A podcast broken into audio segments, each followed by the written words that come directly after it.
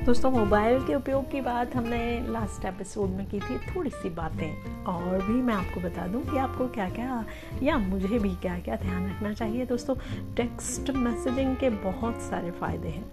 इससे दूसरों को परेशानी भी नहीं होती और आपकी प्राइवेसी भी बनी रहती है। हाँ एक और साइंटिफिक रीज़न रेडिएशन कम होने के कारण हेल्थ भी अच्छी रहती है। सो यूज़ टेक्स्ट मैसेजिंग और एक बात बताएँ, अगर आप किसी के साथ हैं तो कोई कॉल करने या रिसीव करने से पहले उन्हें बता दीजिए। और ऐसे में सिर्फ़ इंपॉर्टेंट बातें ही कीजिए शॉर्टकट में अपनी बात को निपटाइए, ताकि आपके साथ जो हैं वो बोर ना हो और उन्हें ये कभी फील ना हो कि आप उनसे ज़्यादा इम्पोर्टेंस आपके मोबाइल को दे रहे हैं। एक और बात फ़ोन पर बात करते समय किसी और से बात ना करें, सिर्फ़ फ़ोन पर कंसंट्रेट करें।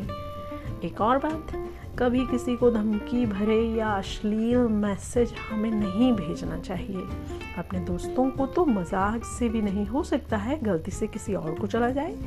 वैसे भी, हम सब जानते हैं कि ये क्राइम है और आप जो मैसेज भेजेंगे, वही मैसेज उसका सबूत बन जाता है। तो ये बी केयरफुल और एक और अंतिम बात अब जबकि हम इंटरनेट पर किसी भी फ़ोटो को आसानी से स्नैप करके सोशल नेटवर्किंग साइट पर पोस्ट कर देते हैं तो हमें कोई भी पोस्ट करने से पहले एक बार अच्छे से सोच लेना चाहिए कि इससे किसी को कोई प्रॉब्लम तो नहीं, क्योंकि आपके एक क्लिक में यह सैकड़ों लोगों तक पहुँच जाता है so be careful friends take care mobile का यूज़ कीजिए, लेकिन सावधानी के साथ, okay?